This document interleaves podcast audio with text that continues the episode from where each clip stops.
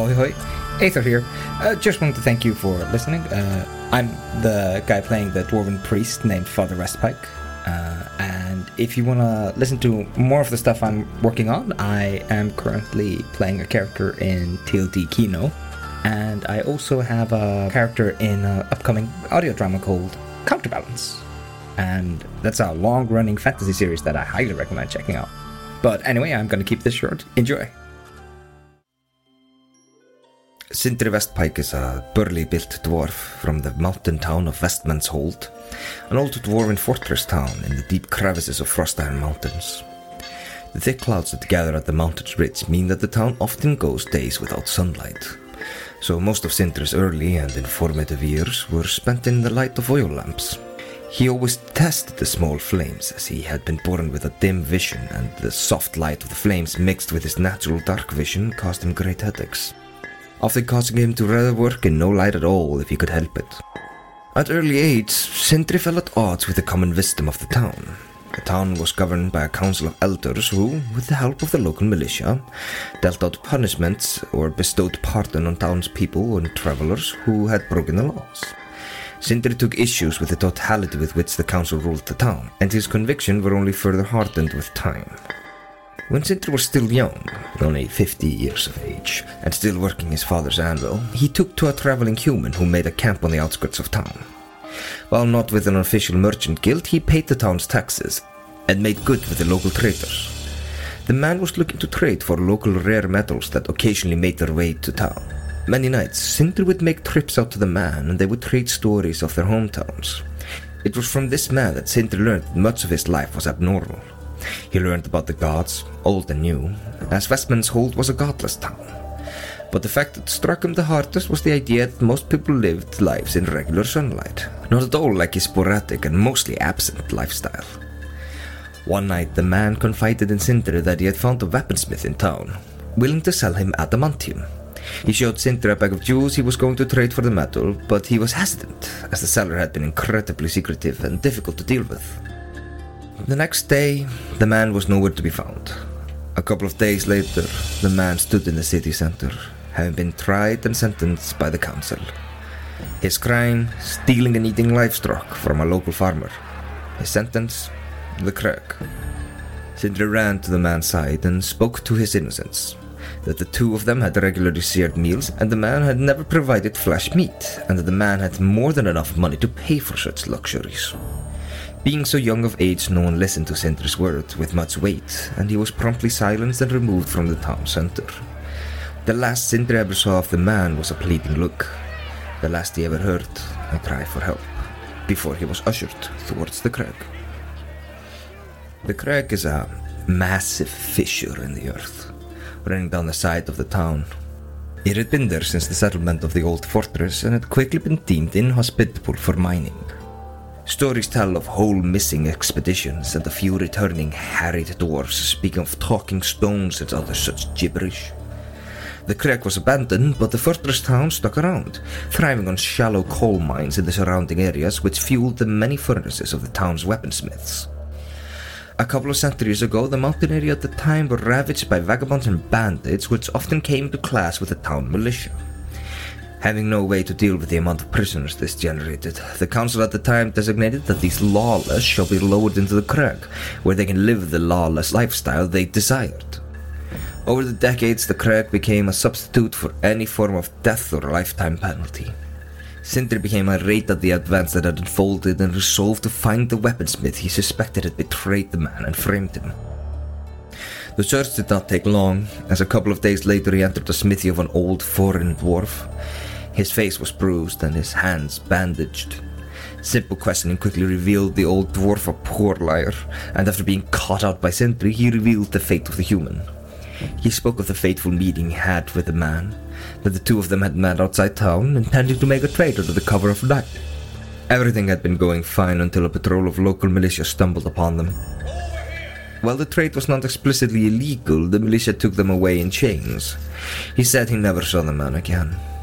He had been jailed for two days without food or water. When he was finally fed, it was under question. He was beaten and given a story to stick to. threatened with the Crag if he ever spoke of dealing with a human, and told that he would be getting a smaller share of any of the Crag's trades. You see, a century earlier, a new expedition into the Crag had embarked. It returned much earlier than was scheduled with some puzzling news. Many of the lawless criminals condemned to the Crag were surviving down there. The expedition had traded most of its food and water, and some of its mining supplies, for minerals and metals that the lawless, as they were thereafter called, had hoarded. This news shocked many of the local townsfolk, but the council declared this changed nothing about the Crag. It's still no place for an honest dwarf, and that perhaps these lawless could finally be of any good to the civilized people of Westman. A tram was designed, and every month a caravan with food, water, and supplies would descend to trade with the lawless of the Crag. The old weaponsmith explained to Sindri that the Kordalum, the parent clan of Sindri's own Westpike clan, and a powerful merchant guild, had over the years monopolized caravan journeys into the Crag. He went on to explain that any weaponsmith who did not belong to the Kordalum or its subclans that wanted access to the rare metals that often came out of the Crag had to agree to extortive terms from the Kordalum, which included a spoken agreement not to trade any of the metals, rare or worked, to any other than the Kordalum. For many metalworkers, the opportunity to work with many of the metals the Crag produced was an honor enough to make up for the bad deals that they were forced into. But the old dwarf had gotten fed up and wanted out of the town. He had believed that his best opportunity was to make some light money from the traveling merchant and simply pack up his bags and leave. The old dwarf told Sindri that over the years he had accumulated a hefty debt from the Kordalum when he had ruined some of the metals he was working on, and with the unreasonable prices that they offered him, he foresaw more than a decade before he could pay off his debt, and another couple of years before he could afford to move away. Before leaving, the old dwarf told Sindri that if he was ever to be asked about the events of the night, he would side with the Kordalum, as he did not want to anger them further. Sindri spent the next few decades of his life trying to reform the fortress town system, he had very little success as most of the townspeople were living very good lives and cared little for the dealings of the Crag as long as it provides its bounty. Without any hard proof of wrongdoings and without the backing story of the old weaponsmith, Sindri found it hard to convince people of the town anything illicit was going on. Some decades later, with the death of the oldest dwarf on the council, things began to change quickly for the worse. The council became incredibly harsh in their punishment, people being sentenced to the Crag for smaller infractions than ever. A few months later, the council even agreed to have prisoners imported from nearby towns and have them lowered into the Crags for a small fee. It was around these changes that Sindri noticed the oddity in the seating of the council. Many of the retiring old dwarfs had been replaced with much younger dwarfs who had been foreigners to the Westman's hold. With some research and discussion with the older dwarfs of the town, Sindri could link almost all of the new council members directly to the Kordalum clan. With this new information in hand, Sindri led a new charge against the town system, and over the years, as more damning facts about the council came to light, he would amass a sizable following. As the movement grew, so did the presence of the council's militia in town. One day, Sindri found a letter in his father's workshop, addressed to him. It was from the old weaponsmith who had intended to trade with a human.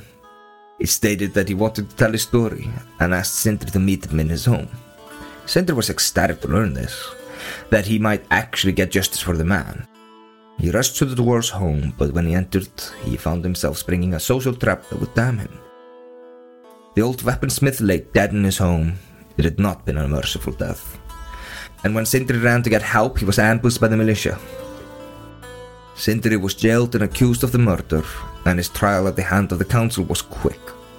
No evidence was provided, simply his word against the council's militia. At the public announcement of his sentence in the town centre, Sindri, along with a halfling he had seen around town maybe a handful of times, were made to stand before the townspeople, hands bound and mouths gagged. The two of them were sentenced to the Crag. Sindri for the murder of the weaponsmith, and the halfling for helping Sindri in his deed. In the crowd, Sindri could see the faces of some of his compatriots. Some stared at him with disdain in their eyes, if they themselves knew for a fact that he was a murderer. Others with a look of disbelief and anger directed at the council. When Sindri and the halfling were being moved to the tram of the Crag, some people began protesting, shouting and throwing small objects. Despite the protest, the militia lowered Sindri and the halfling down with haste.